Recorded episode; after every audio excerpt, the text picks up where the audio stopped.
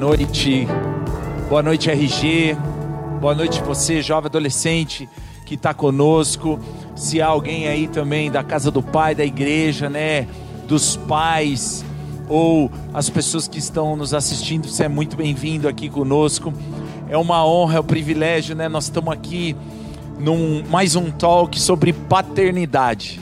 E eu creio que esse tema é um tema bastante bastante construtivo e eu acho que um tema muito evidente para a época, principalmente porque nós estamos no mês dos pais, né? Esse mês nós comemoramos o Dia dos Pais e é eu quero até pedir perdão aqui para o meu pai, inclusive ele nem está assistindo, mas eu quero deixar isso público. Eu comprei o presente para ele e o presente não chegou porque os correios estão em greve, então foi um problema sério. Mas eu quero, antes de mais nada, né, dizer que você que é pai, você é muito bem-vindo. Nós estamos aqui com convidados né, especiais, com testemunhos lindos, que eu tenho certeza que vai tocar a sua vida, vai tocar o seu coração. Vou apresentar, vou começar por ali, ó, apresentando o Gabriel Moura, né? Tá aí com a gente. Junto com, com o Gabriel, nós trouxemos o pai dele, o Júnior, também está aí conosco, né? Seja bem-vindo, Júnior na RG todos juntos, né? Sua primeira vez aqui, não é verdade? Seu microfone é esse aqui, ó. Se você quiser usar ele e ligar. E eu tô aqui também com o Reinaldinho. Reinaldinho é líder dos jovens. Seja bem-vindo também, Reinaldinho. Obrigado. Tá aí com a gente. Obrigado, boa noite a todos. É um prazer, um privilégio estar aqui. É uma bênção, né? Nós temos todos esses convidados aqui. Nós temos um monte de gente aqui atrás, viu, gente? É interessante que tem bastante gente. Vocês também aqui, ó, sejam todos bem-vindos. Deus abençoe. Mas vamos lá.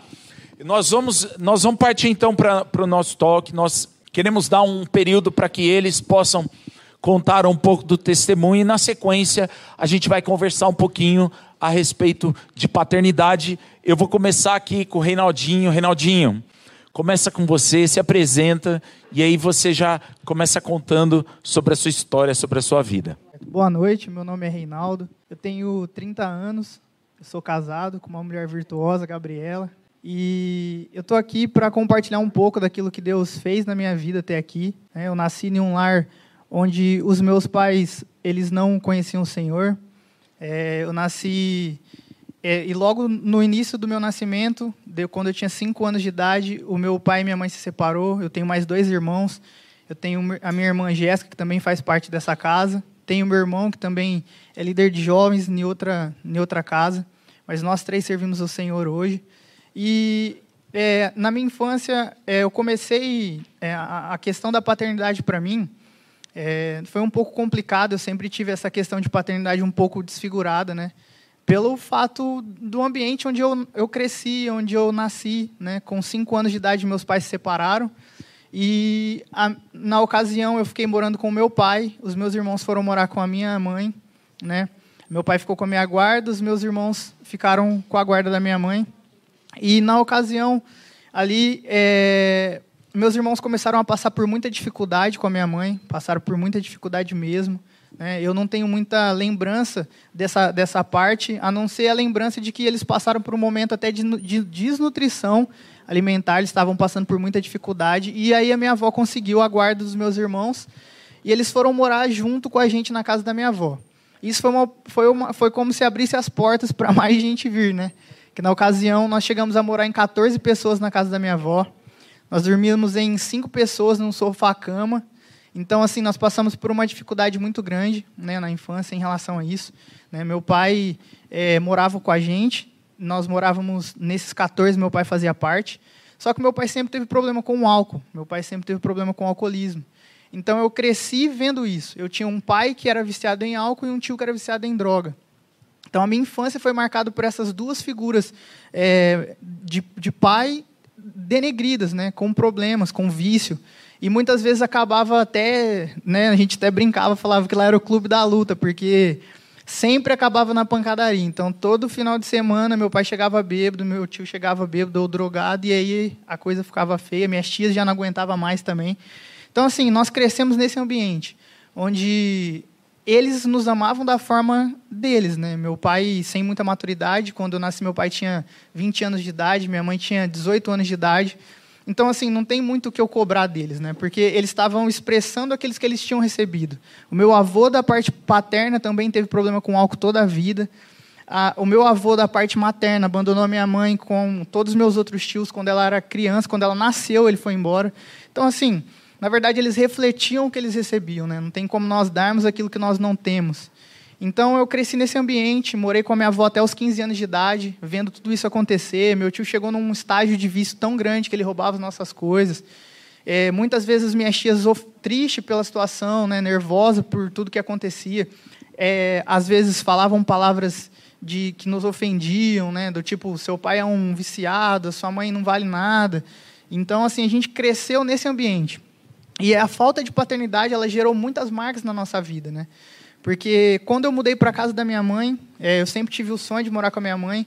E quando eu mudei para a casa dela, é, ela era casada na ocasião já com outro, com outro homem. E ele foi bênção na minha vida, né? Deus sempre colocou pessoas é, para nos instruir, para nos dirigir, desde o início. Né? Se nós estamos aqui hoje, foi porque todas as vezes que Satanás movia uma peça no tabuleiro da nossa vida, o Senhor movia a outra e sempre estava na frente. Então, nós fomos rodeados de boas pessoas. Minhas tias, os meus tios, todos eles são bênção na nossa vida. Né? Numa ocasião oportuna, eu tive é, o privilégio de poder reunir toda a minha família e dizer o quanto eu os amava, né? o quanto eu sentia por tudo que aconteceu com a gente depois da minha conversão. Eu tive essa oportunidade. Então, eu falei para eles o quanto eu os amava, os perdoei, pedi perdão.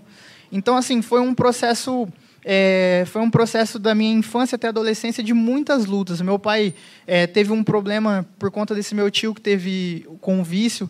O meu pai, numa, numa vez, entrou numa briga por causa do meu tio. Ele tomou três tacadas de, de beisebol na nuca, ficou em coma um mês. Então, assim, eu vendo tudo isso acontecer sem muita referência, né? E eu fui morar com a minha mãe, já não aguentava mais. Nisso, meu pai é, depois do coma, ele conheceu uma mulher, se casou com ela, está até hoje, graças a Deus, ele não bebe mais, né? eles são bênção. E aí eu fui morar com a minha mãe na esperança assim de, ah, eu quero ter um relacionamento com a minha mãe. E nessa ocasião, minha mãe todos os dias ela, ela bebia duas cervejas, duas cervejas. Minha mãe nunca teve problema, não, não era alcoólatra até então. Então ela bebia sempre duas cervejas, duas cervejas, final de semana bebia bastante. Eu me lembro que quando minha mãe e meu padrasto se separaram, é, nesse, nesse meio tempo, uma das formas da minha mãe expressar o amor dela é dando a liberdade que nós não tínhamos na casa da minha avó. Porque pela, pelo fato de nós termos crescido assim, a minha avó ela sempre é, sempre nos prendeu muito, né? Então assim, quando nós fomos para casa da minha mãe, minha mãe nos deu uma liberdade que nós não tínhamos. E apesar de muitas vezes eu pensar e desejar nunca fazer o que meu pai e o que meu tio fez, eu acabei envolvido com coisas erradas, eu acabei com vício com álcool também, com cigarro, me envolvi com tráfico, me envolvi com, com até com assalto. Então, assim, eu tive um, uma, um, muitos problemas na minha adolescência, no início da minha juventude, e chegou num determinado período onde nós já não tinha mais aonde de ficar, minha mãe com problemas com álcool, né? E eu e meus irmãos com ela. E aí foi onde nós decidimos mudar para casa de uma tia minha, nesse, nesse meio tempo, onde a minha mãe teve que fazer uma escolha, porque na minha tia não poderia ter cigarro nem bebida, e minha mãe escolheu seguir o caminho dela, e a partir daí eu e meus irmãos passamos a morar sozinhos, moramos sozinhos por uns 5, 6 anos até eu me casar. Né? Então, a minha vida foi isso, né? Foi, foi basicamente isso. Tem testemunha muito grande, eu tentei resumir o máximo, mas aí nesse momento onde é, eu estava com a minha mãe já, eu conheci uma moça, me relacionei com ela, e na ocasião ela, nós passamos por um momento difícil, né? Ela, ela acabou me traindo, engravidou, teve, engravidou, né? Passou pelo tempo de gestação todo, e nesse processo, onde parecia que não tinha mais, mais saída para mim, eu tive um convite para estar aqui na casa do pai, né? Eu tinha tido uma experiência com Deus numa outra, numa outra igreja, onde eu tinha um sentimento de morte muito grande, porque pelo fato dela ter feito isso comigo, eu achava que a melhor forma era, era eu matar ela. Então, assim, eu falava, não, então já que ela fez isso, então eu vou matar ela. E aí eu falei, vai ser desse jeito mesmo, né? Que as coisas vão terminar. E aí, nessa ocasião, a minha, a minha ex-sogra ela pediu para eu uma última chance, pediu para eu ir no culto com ela. E nós fomos nessa igreja onde o pastor fez um apelo E a igreja não tinha apelo, mas ele fez um apelo naquele dia e falou que tinha alguém lá que tinha um sentimento de morte muito grande, mas que Deus iria livrar essa pessoa. E era eu. Na hora que eu abri o olho, eu estava em frente do altar Uau. do Senhor. E nessa ocasião, Deus me libertou desse sentimento. Eu a perdoei, pedi para que ela voltasse para casa, porque ela tava, tinha entrado em depressão, teve três começos de aborto. Eu acompanhei todo o processo de gestação. E no processo de gestação, eu tive um convite para estar tá aqui numa RG num sábado. Vim um sábado, falei, não volto mais. O povo tudo doido, pulando, um monte de luz. Eu falei, não, isso aqui não é para mim, não. Aí insistiram, não, vamos lá, vamos lá. Insistiram de novo, eu vim pela segunda vez. Vim pela terceira vez, né? na terceira vez eu aceitei Jesus. E a partir daí a minha vida foi transformada. No dia que eu disse sim para o Senhor diante do altar, a minha vida passou a ser transformada. E aí começou o meu processo de transformação, onde Deus trouxe pessoas para exercer paternidade sobre mim. Trouxe o Plínio, na ocasião, que era o meu, o meu líder. Né? É, hoje, enquanto a gente estava no tempo de adoração aqui, eu me recordei de inúmeras vezes que o Luiz ele exerceu essa paternidade sobre a minha vida, em momentos de, de, de oração que nós tivemos e que o Senhor estava ali me curando. Né? Tanto eu quanto os meus irmãos hoje, nós estamos é, curados nessa questão paterna essa falta de paternidade. Nós amamos os nossos pais, honramos eles. Né? Essa situação toda que aconteceu não, não diminuiu o amor que nós tínhamos por ele. Muito pelo contrário, fizemos entender, a partir de Cristo, que eles também precisam de cuidado, eles precisam ser amados, eles precisam de atenção, de amor. E, e é, dá para resumir nisso daí, gente. Legal. É, antes de eu passar aqui para eles, para eles contarem, eu me lembro que você estava me contando, Reinaldinho, da eu não sei se você lembra disso, né? Que quando nós começamos o projeto do Jiu-Jitsu, né? Você, você é casado com a Gabi, mas vocês não têm filhos. E você assumiu um compromisso com uma escola, né? E você foi dar aula para umas 20, acho que era 30 crianças na ocasião, eu não lembro quanto era. É, como, que, como que foi sua relação com essas pessoas, com essas crianças assim? É, isso foi, foi assim algo que Deus já havia me prometido, né? Porque quando, quando eu soube que a, a, a criança que estava no ventre eh, não era minha filha, era uma menina, né? Não era minha filha. Ao mesmo tempo que eu sentia um, uma sensação de alívio, porque nesse processo eu me colocava diante do Senhor e eu clamava a Deus, falava: Deus, Deus, a primeira coisa que Deus me fez entender é que eu precisava me arrepender. Então eu me prostrava diante do Senhor, me arrependi, pedia uma chance para que eu pudesse começar a minha vida, né? Porque agora eu tinha algo precioso, que era a própria presença de Deus em mim. E eu lembro que uma das coisas que Deus me disse no momento em que Ele falou: agora basta, deixa no passado o que é no passado, que eu vou começar uma nova história. E uma dessas coisas que Deus me permitiu foi isso. Ele, de certa forma, eu não tive essa criança como filho, mas o Senhor me deu muitos outros. Eu, o meu primeiro ministério nessa casa foi o Como Kids. Né? Eu tinha eu tinha a turma aqui do Como Kids, benção demais. Fiquei por três anos. E depois o Ministério de Jiu-Jitsu, onde eu, eu participei por dois anos, aproximadamente onde tinha 30, 40 crianças com o mesmo problema, com falta de paternidade, né? com marcas de uma paternidade e de uma identidade mal resolvida e mal definida. E através da cura que Deus liberou sobre a minha vida, eu pude repartir o amor de Deus sobre mim, porque aí sim eu tinha algo para compartilhar com eles. O amor de um pai que não nos abandona, que não nos deixa, que se importa conosco. Então eu pude é, refletir aquilo que o Senhor tinha colocado em mim. Amém. Aleluia.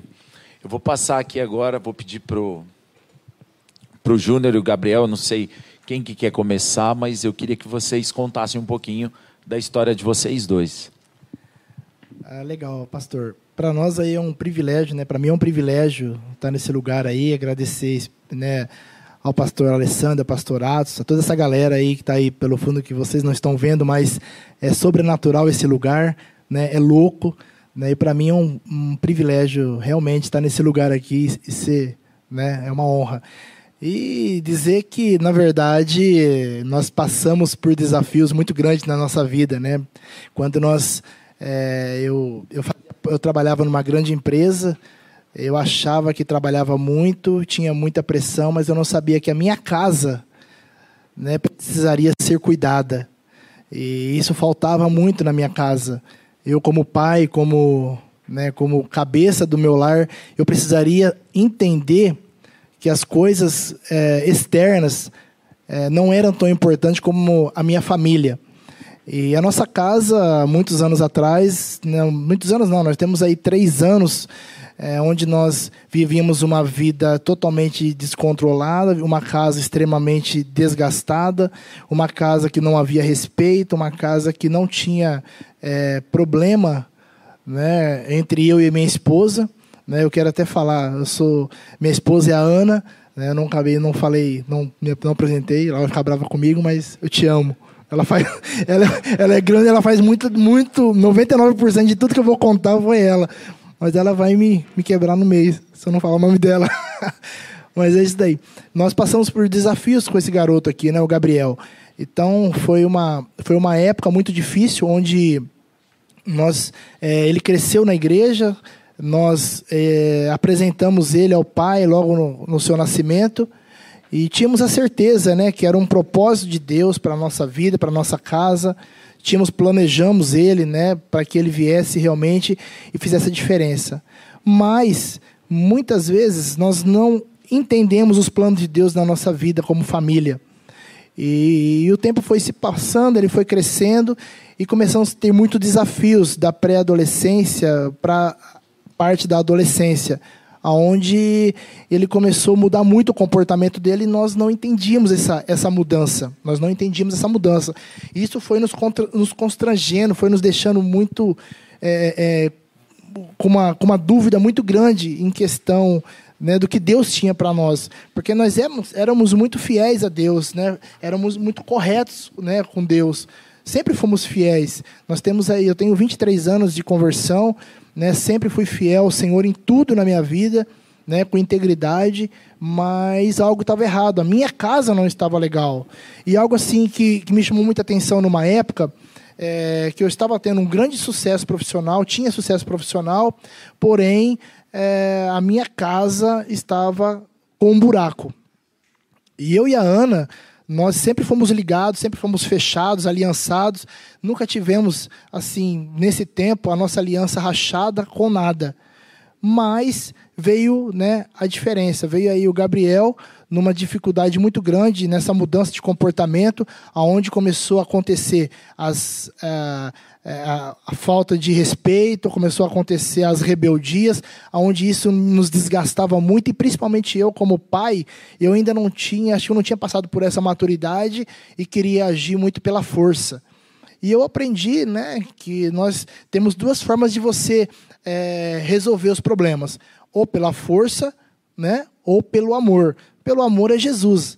E nós começamos a, a nos, a, nos, a ser treinado né, por esse motivo aí, por, por Cristo. Só que foi dificultando cada vez mais, foi, foi dificultando cada vez mais, fomos perdendo um pouquinho do, daquela coisa de falar assim, puxa vida, um filho que você tratava bem, um filho que você deu de tudo, que você tentou é, trilhar o caminho, mas infelizmente o diabo ele, ele veio e, e entrou. Não por falta, não porque nós estávamos em pecado, não porque nós estávamos em débito com Cristo, não, jamais.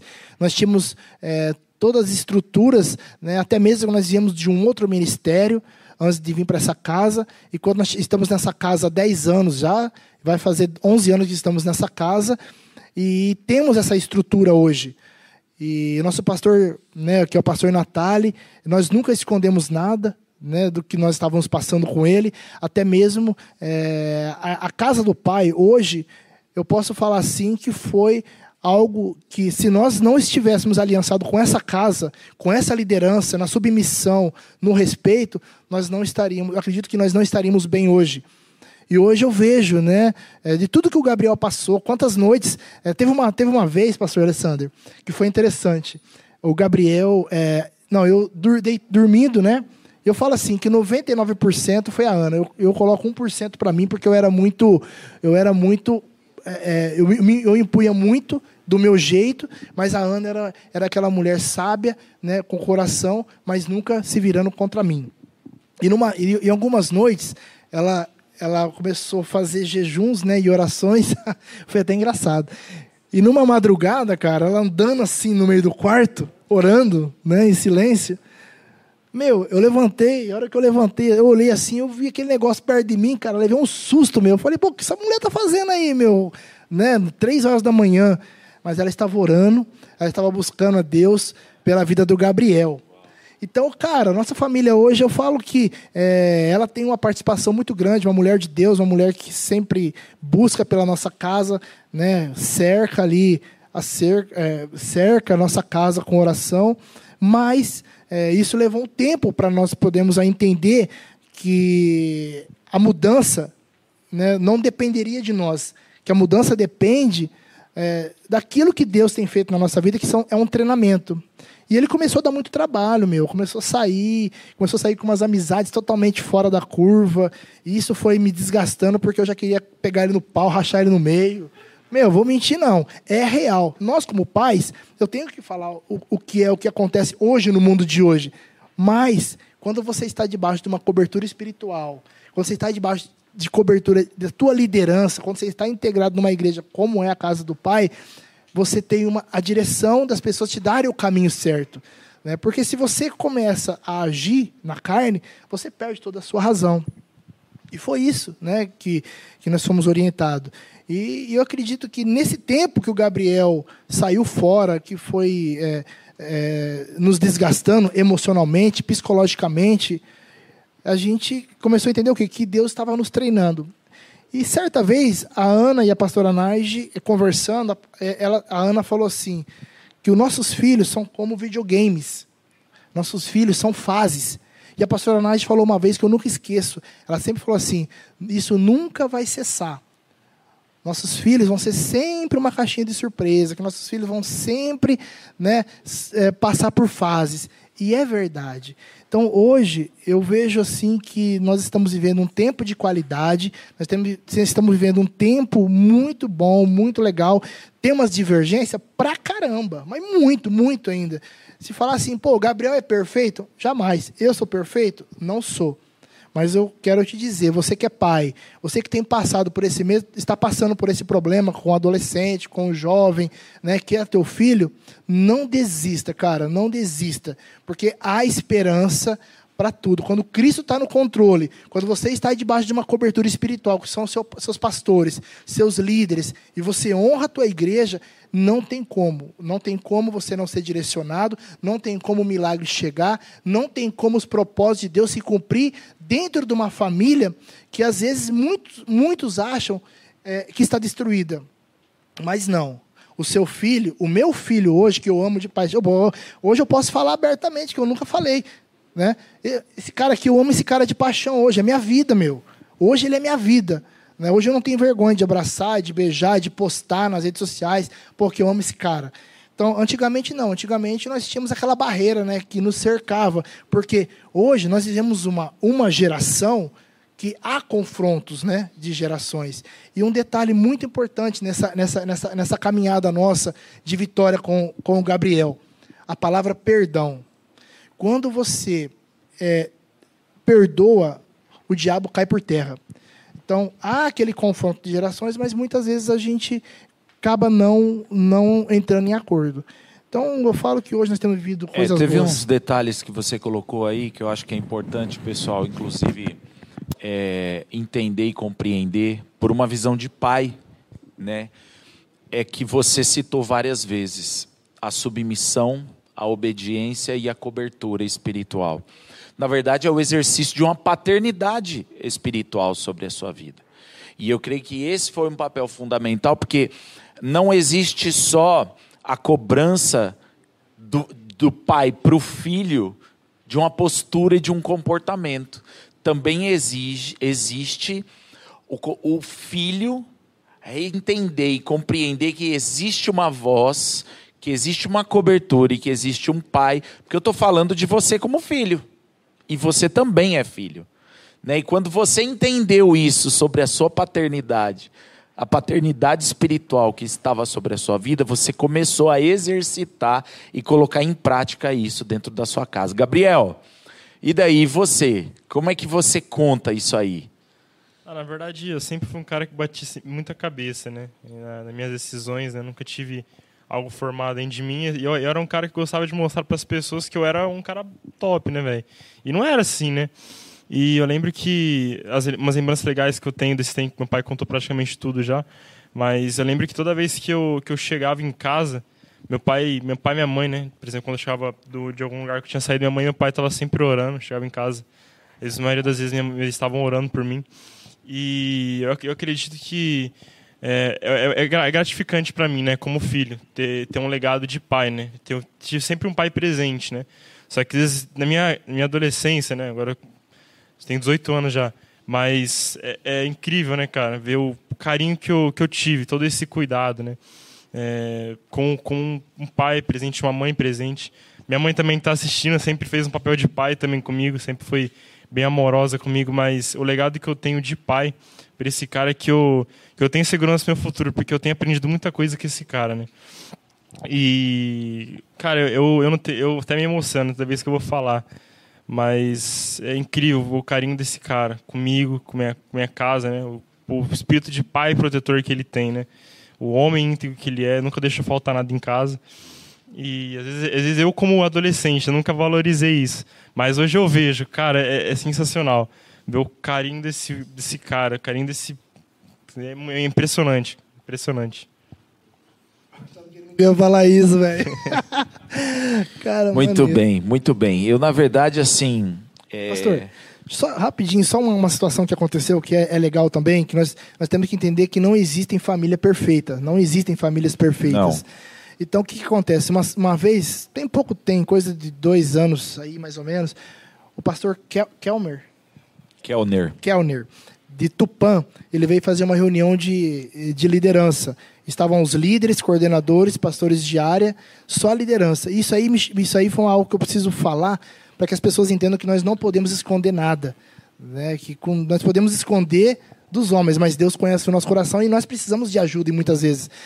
E, e a Ana, nós estávamos muito, muito tristes, porque nós estávamos ministrando curso de educação de filhos e nós estávamos passando por esse problema com ele. E, e a Ana chegou na pastora Nai, juntamente comigo, nós falamos, pastora, com o pastor Natali, né? Nós não temos condições de ministrar o curso porque nós não estamos vivendo isso como pais em casa devido a tudo que está acontecendo a pastora Nádia falou assim: façam o correto, só isso. E nós, a Ana chorando muito naquele dia, foi muito chocante, não, aquela imagem não saiu da minha cabeça.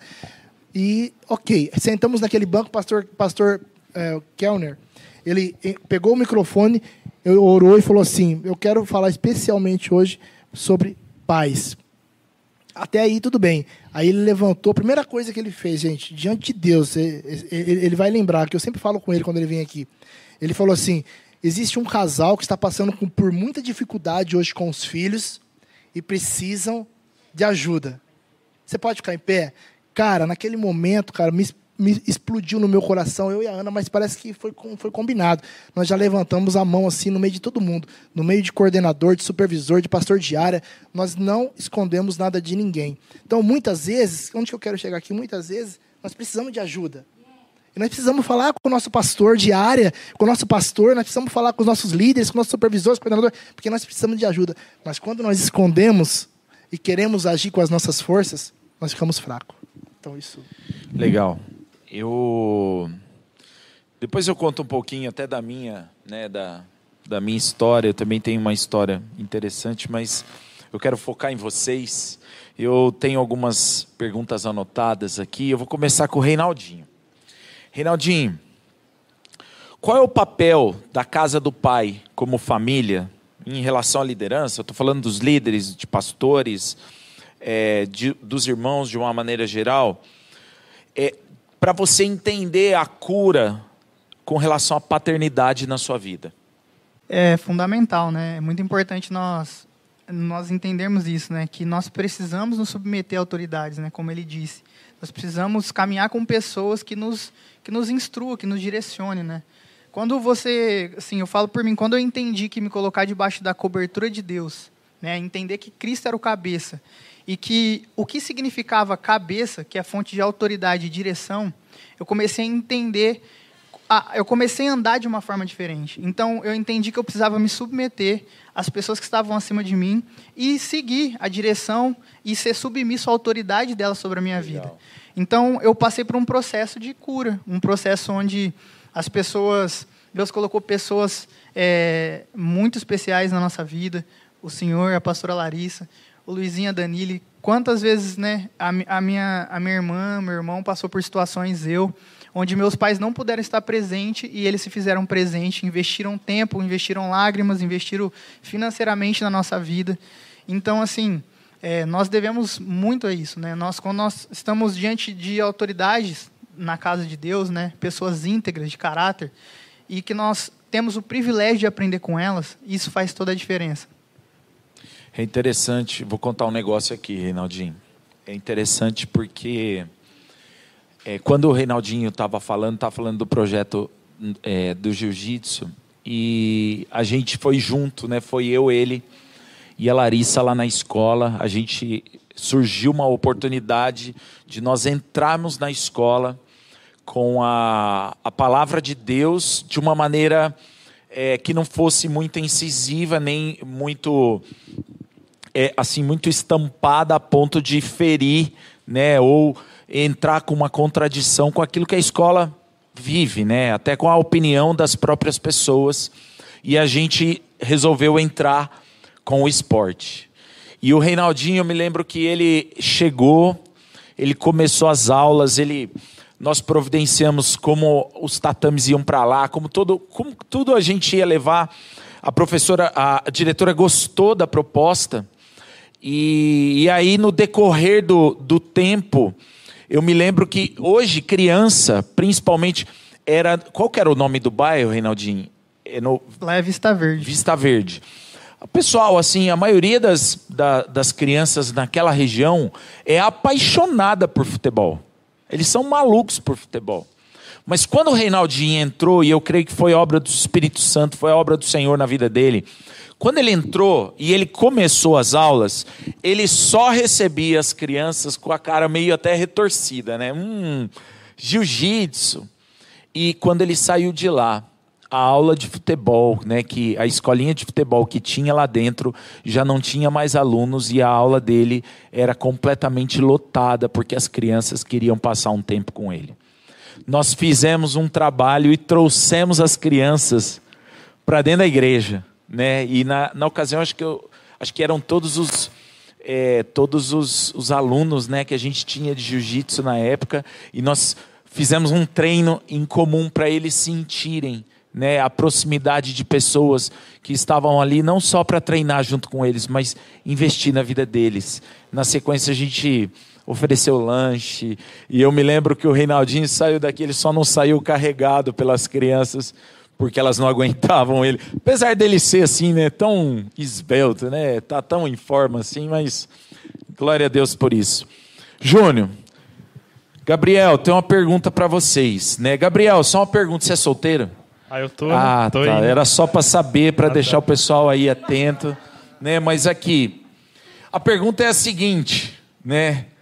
Quais os momentos, né, que marcaram a volta do Gabriel, Júnior? Especificamente, acho que para você para Jesus? E quais as marcas da restauração do relacionamento entre vocês dois? É, as duas, as duas, os dois eventos que essa casa proporcionou para esses caras, esses jovens adolescentes, foram os dois eventos que marcaram o retorno dele. Que foi a conferência no começo do ano, que foi estourou ele no meio, começou um trabalho né, nessa conferência. Ele não queria ir, foi muito louco. Ele não queria ir, ele não estava bem né, espiritualmente, ele não queria ir, nós pagamos essa conferência para ele e, e por uma orientação dos nossos pastores, orientação, hein, porque olha que legal, ele falou, paga e manda ele ir, amarra as mãos dele e deixa ele lá. E foi bem legal que nós fizemos ele ir, ele foi, e ali ele começou a ser tratado, né, com o pastor Atos, né, com o pastor Alessander na época, e depois da conferência, Deus é tão fiel, tão fiel, que logo em seguida veio o Nico, e o Nico, ah, eu vou falar a verdade. Não foi, não? Foi, o Nico, aí depois a primeira é o Nico? É. Ok. Então, assim, o Nico foi aonde começou toda, toda a restauração. Então, é verdade. O Nico, nós fomos junto nesse Nico, foi até legal que foi propósito. É, ele fez a inscrição, ele não sabia que eu ia. Eu fui lá e fiz a inscrição, ele ficou em choque, porque eu ia junto com ele. Foi muito legal. Então, o Nico foi onde começou tudo, depois é, formalizou na conferência. Então foi muito louco. Essa volta dele aí foi para arrebentar e hoje ele tá aí. Eu queria, eu queria até voltar aqui no Reinaldinho agora e fazer uma pergunta para ele, que eu acho que é uma pergunta bastante interessante, inclusive para quem está ouvindo.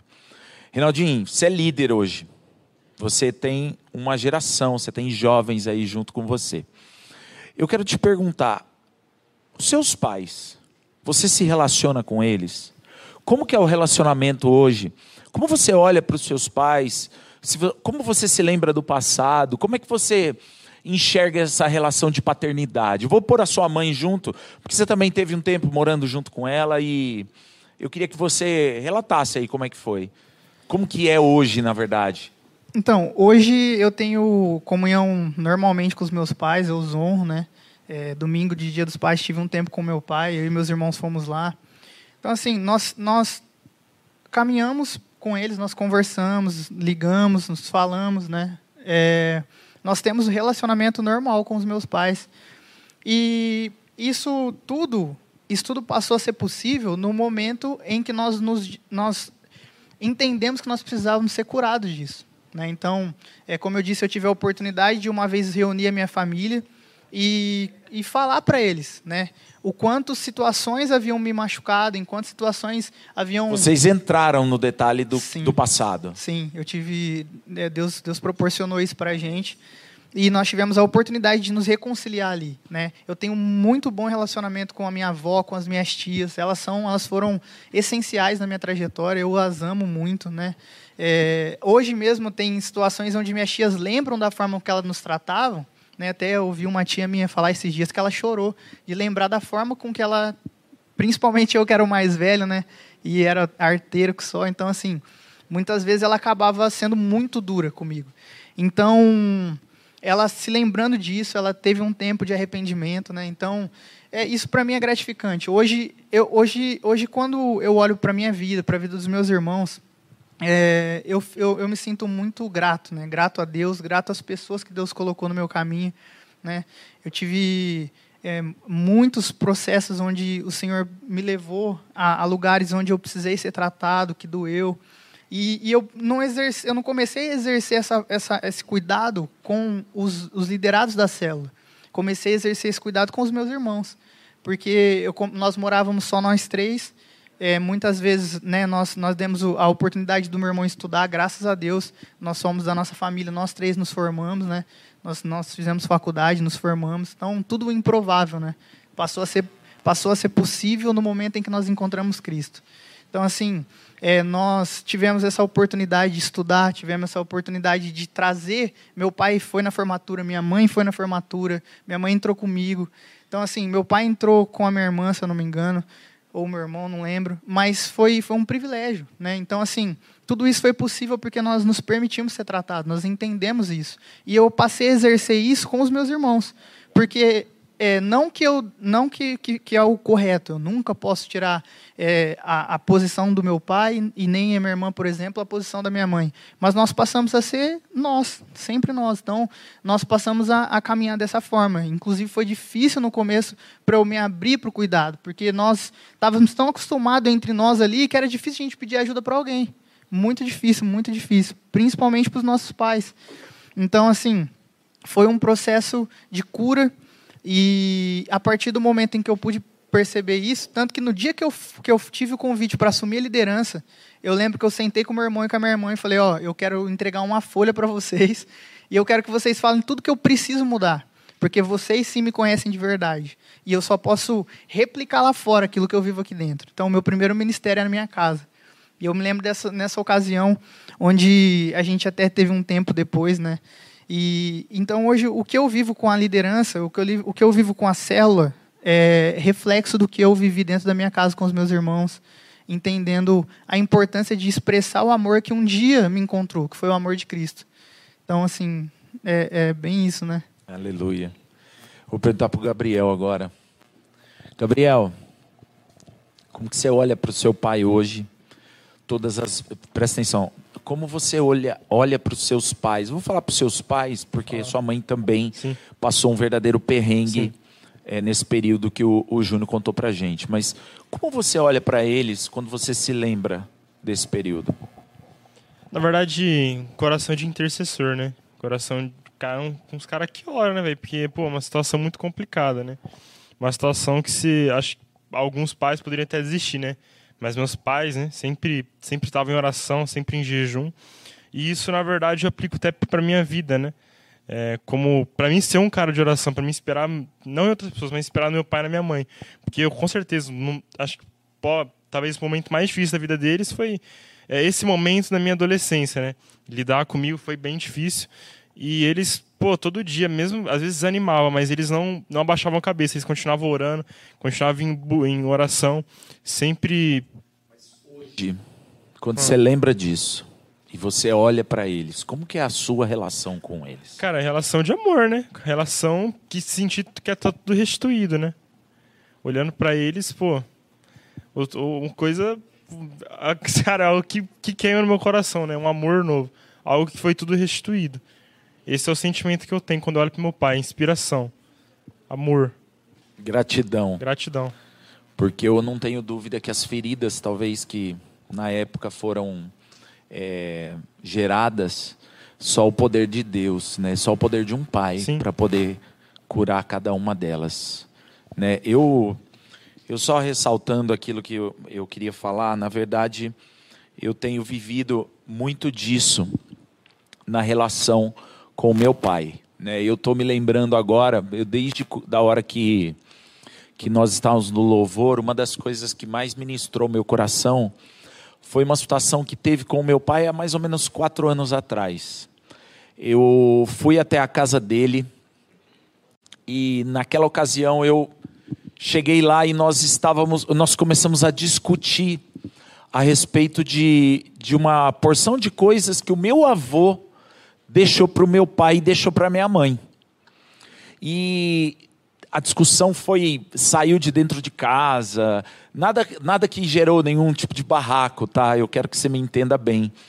Mas nós acabamos até discutindo do lado de fora da casa dele, né? E eu me lembro que uma uma frase entrou na minha cabeça através dos meus ouvidos quando ele olhou para mim e falou assim: "Você é um incompetente". E aquilo foi uma ferida muito grande na minha vida. Eu me lembro de todas as vezes, né, desde quando eu fui morar em São Paulo, fui sozinho, fui arriscar é, a vida profissional e uma porção de coisas. O meu pai a minha mãe, né, na verdade, os meus pais eram a palavra de Deus. A minha relação com esse livro, naquela época, foi uma relação que não trouxe só cura em todo o meu passado, mas ela fortaleceu o meu coração para as coisas que eu ainda pudesse enfrentar.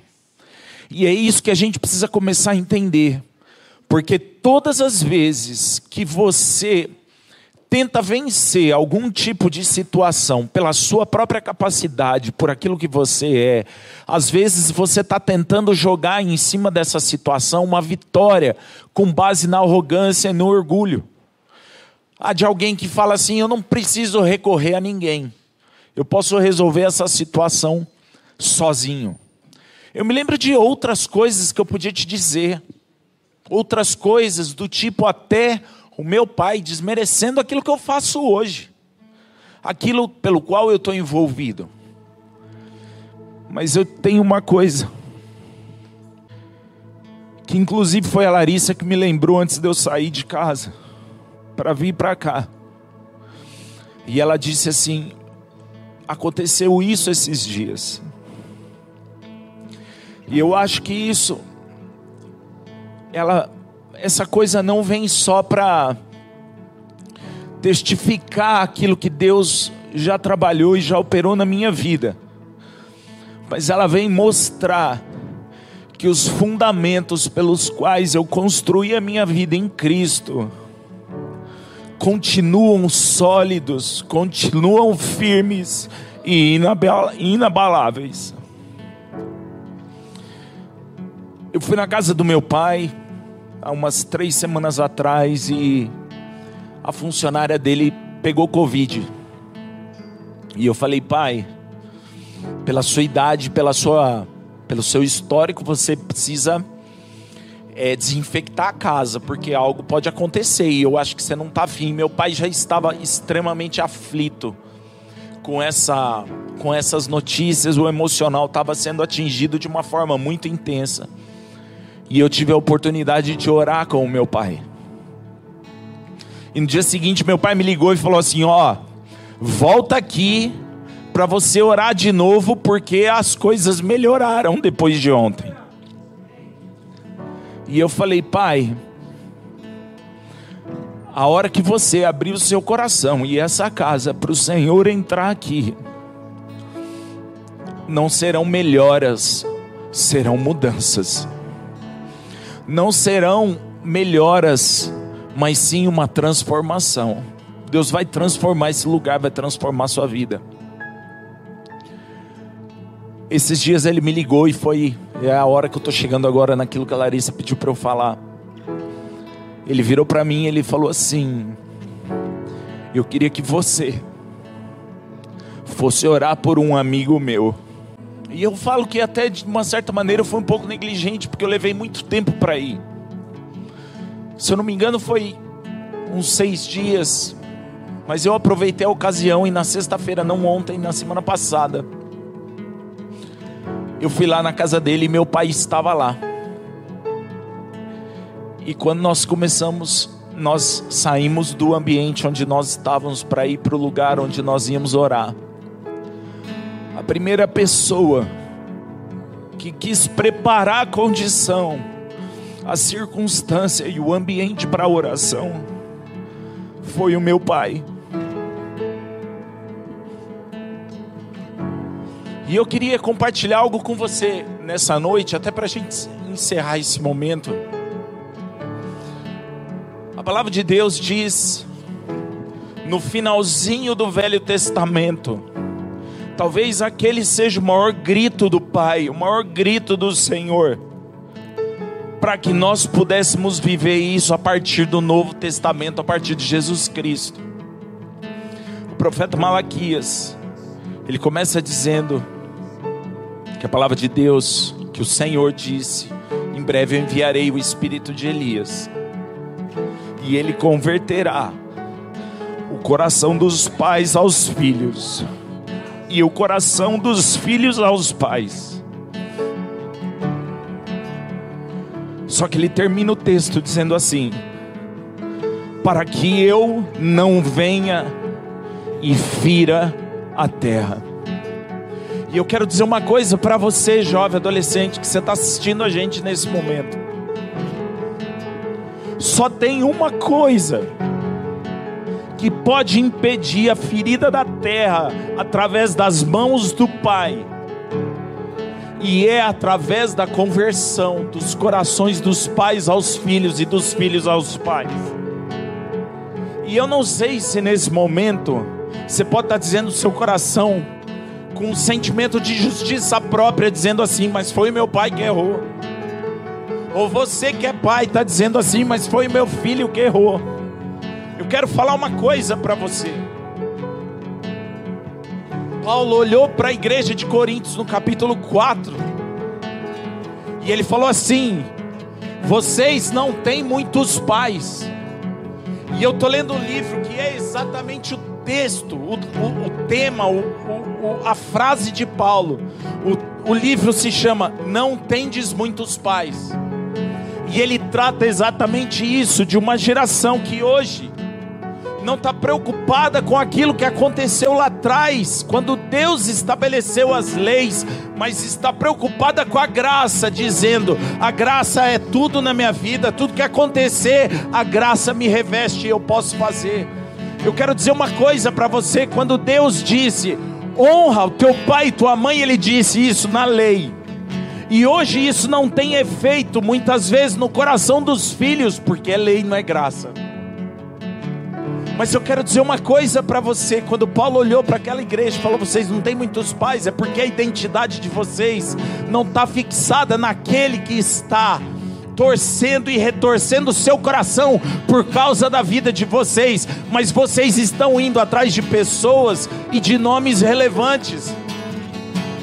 E eu quero dizer uma coisa para você, geração: o pai, é aquele que rasga o coração em intercessão, em oração, como foi dito aqui hoje, por causa do filho, por causa da filha, é aquele que paga o preço, dizendo assim: Eu quero que o Senhor Deus faça uma obra no meu filho.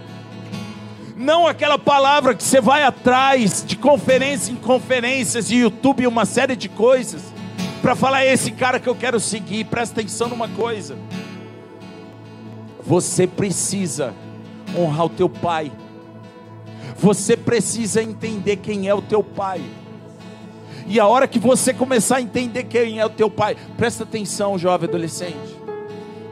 A herança, eu falei de uma herança que o meu avô deixou. Mas herança, a gente só recebe num relacionamento de pai e filho. Não tem outra forma. E quando Deus olhou para Abraão e falou: Você vai perpetuar a minha aliança, Gênesis capítulo 19, você vai perpetuar a minha aliança, que eu tenho com você e estou estabelecendo através da circuncisão, para que nenhum filho se esqueça daquilo que eu fiz com você. Essa aliança pode estar hoje em vigor na sua casa e na sua vida, se você entender o que é paternidade, se você entender quem é teu pai e o que Deus está dizendo. Jesus disse: Vocês pedem comida para os seus pais, e eles são bons e não dão pedra para vocês. Quem dirá o vosso Pai, que está nos céus? Eu preciso dizer uma coisa para você: não é quem errou que vai fazer a diferença, mas é quem dá o passo de iniciativa para pedir perdão e começar o processo de restauração dentro da sua casa, entre você, o seu pai e a sua mãe. Eu não tenho dúvida que aquilo que foi dito nessa noite, a hora que o Atos estava fazendo a oferta sobre cura, você precisa abrir o seu coração e você precisa tomar iniciativa para procurar a cura. Não, não, não acredite que amanhã, a hora que você levantar, tudo vai estar do jeito que você gostaria que estivesse. Vai precisar que o seu coração se humilhe, se derreta, se entregue, se proste diante da situação, se você quiser ver o teu relacionamento com o seu pai restaurado. E eu não falo só de um relacionamento natural, mas eu falo também de um relacionamento espiritual, de uma cobertura que fez e faz toda a diferença na vida dos filhos. Quando a gente sabe quem é a nossa referência, aquele que paga o preço, a gente sabe o caminho por onde nós vamos andar. Nós vamos andar por um caminho de santidade, se aqueles que são as nossas referências estiverem no caminho de santidade. É por isso que eu falo para você. Essa é uma noite de cura. E o Senhor quer curar o teu coração. Eu não sei se você entendeu o que eu quis dizer, mas eu quero que você feche os seus olhos, levanta as suas mãos aonde você está. Nós vamos começar a louvar o Senhor. Nós estamos louvando ao Senhor. Nós estamos louvando ao nosso Pai. É Ele que está aí na sua casa. E Ele hoje quer te abraçar, Ele quer restaurar a primeira relação de paternidade, a de paternidade espiritual. O Pai quer gerar uma identidade de filho, como Ele fez com Cristo. Quando Jesus saiu das águas após o batismo, os céus abriram e a voz dizia: Este é o meu filho amado. Ali estava sendo estabelecida uma relação de pai, uma relação de quem é a sua referência espiritual, aquele que estava estabelecendo não só a sua paternidade, estava estabelecendo o seu ministério aqui na terra. E querido, eu quero dizer uma coisa para você, homens, homens de Deus têm se levantado, para estabelecer na sua vida uma relação espiritual de pai e filho, para que você perpetue aquilo que foi lançado pelo Senhor na vida de Abraão lá atrás, aquilo que foi lançado sobre a vida de Jesus depois do batismo, e aquilo que está sendo edificado sobre a sua vida. Querido, eu não viveria tudo isso que eu vivi com o meu pai natural se eu não soubesse qual é a, a, a expressão da figura do pai espiritual na minha vida. Se eu não sei essa relação, eu não posso estabelecer a natural. Mas o que Deus fez na minha vida foi para que eu chegasse aqui hoje e pudesse dizer: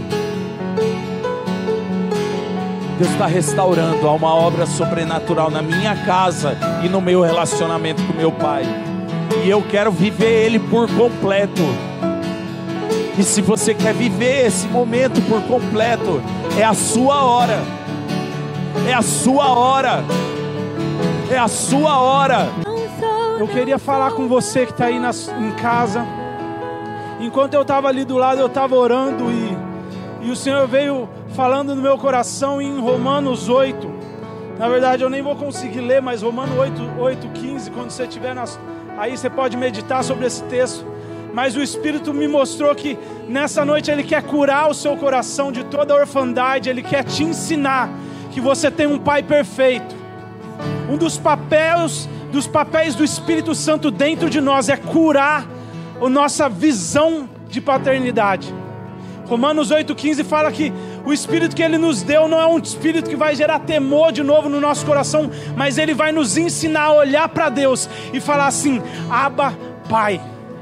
Uma das coisas que o Espírito de Deus faz dentro de nós, que às vezes não tivemos os pais presentes, que às vezes você não teve um, um, histórico, como o Reinaldinho trouxe aqui, um histórico familiar onde não foi caracterizado uma paternidade perfeita, amorosa, que cuida. Talvez você sofreu nessa área, mas o Espírito de Deus dentro de você transforma o seu coração e faz você olhar para o Pai da maneira certa e clamar: Paizinho. Aba fala de uma intimidade que só o filho mais íntimo tem com o Pai.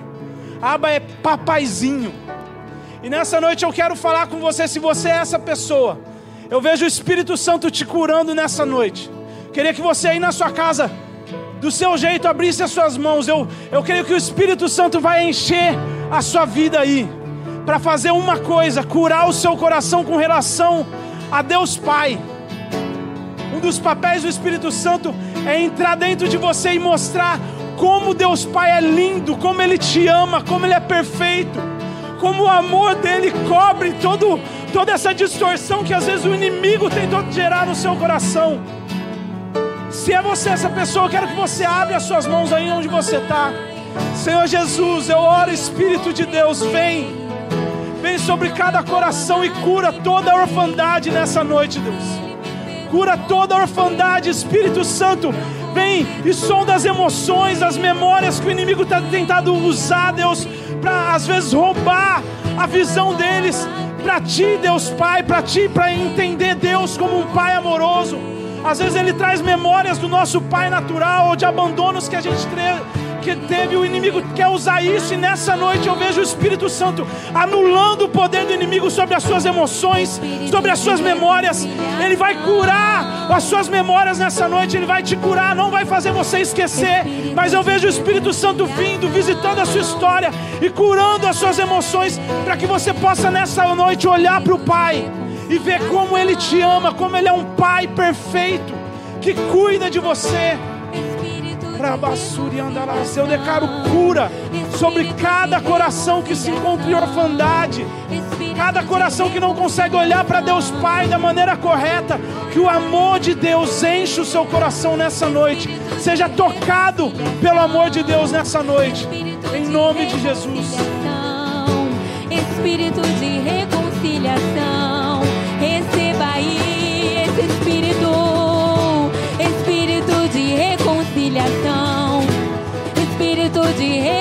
Levante as mãos aí na sua casa. o Senhor está operando na sua vida. Deus está te tocando nessa noite. Levante as suas mãos aí na sua casa. Nós vamos continuar ministrando. Primeiro, então eu vou amar primeiro. perdoou primeiro, então eu vou perdoar primeiro.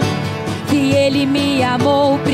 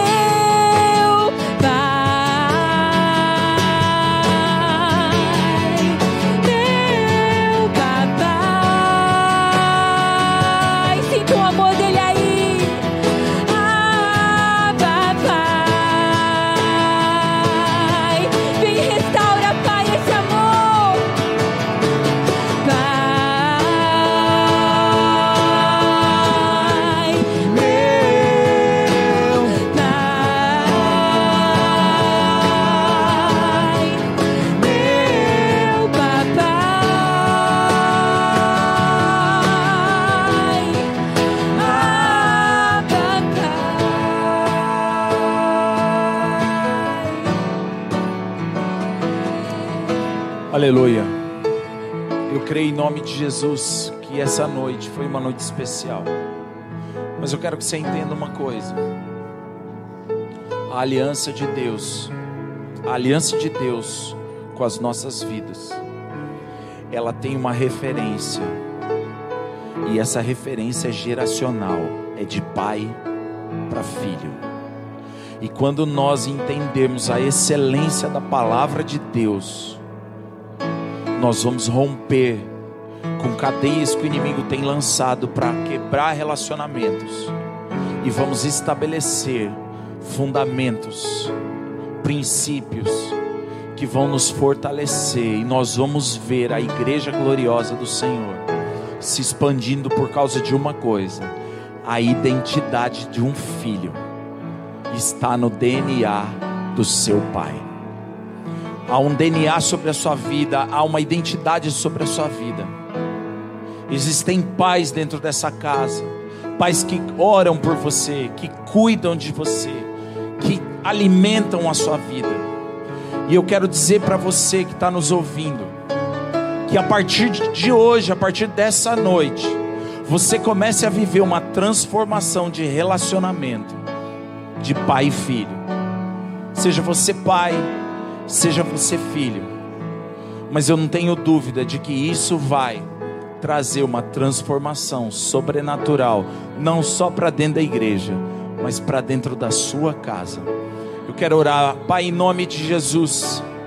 Nós somos gratos nessa noite. Somos gratos pelos convidados, somos gratos por tudo aquilo que foi gerado dentro desse lugar. Agradecemos ao Senhor porque o teu Espírito Santo moveu dentro desse lugar e eu tenho certeza que moveu em cada coração.